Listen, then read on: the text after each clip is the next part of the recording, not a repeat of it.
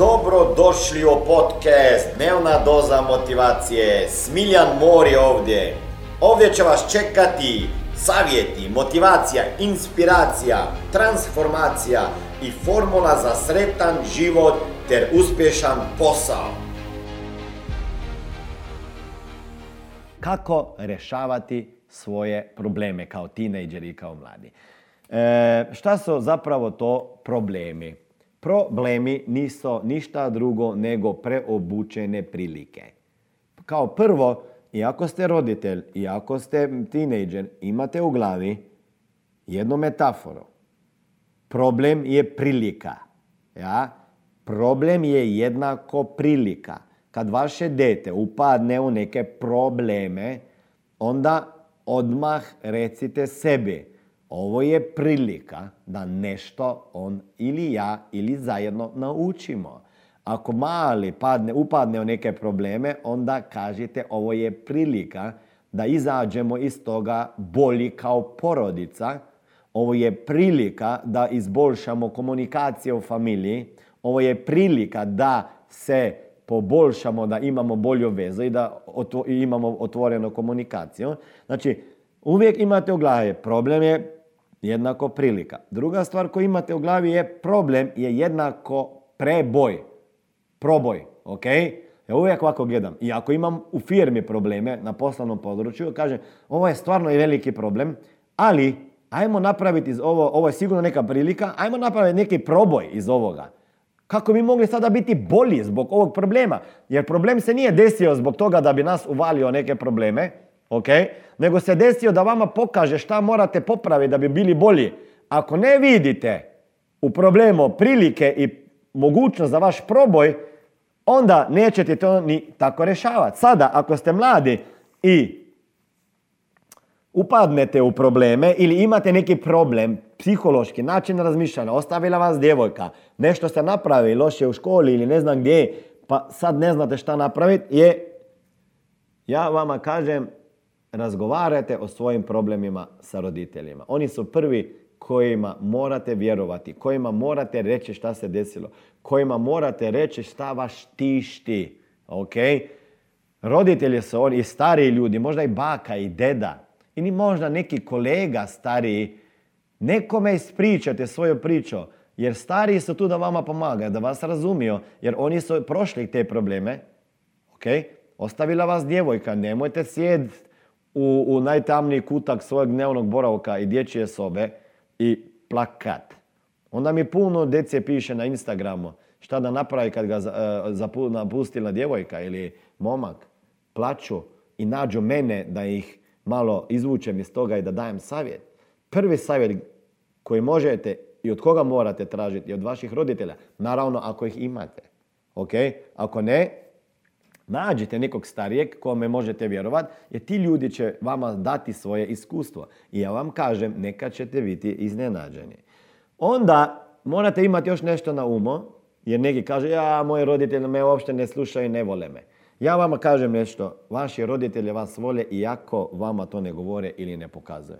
Ovo je bio primjer sa, sa mnom i sa mojim tatom. Ja se ne sjećam da on meni ikada pokazao da me voli. ok? Nikad se ne sjećam da bi on mene zagrlio i izljubio. Možda me je kad sam bio beba, ali ja se toga ne sjećam.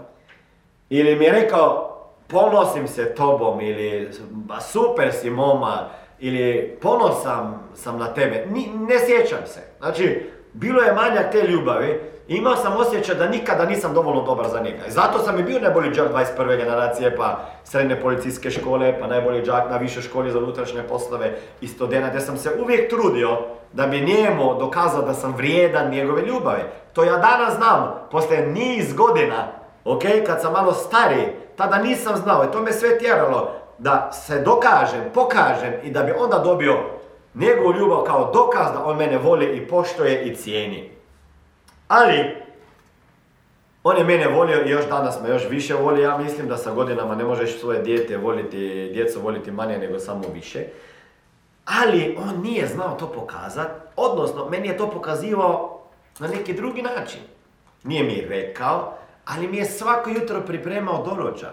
I dok sam imao 20 godina, 25, on ne, nezavisno od toga da je radio cijelu noć, on je, on je nije išao na spavanje, on se probudio, ostao budan, napravio doručak, postavio na stol. I ako je spavao, ja sam se rano digao jer sam išao na posao, on je došao iz meni uvijek spremio ručak, znao, to je bila njegova ljubav, kako on meni to pokazuje, ja to nisam shvatio dok nisam malo stario, ok?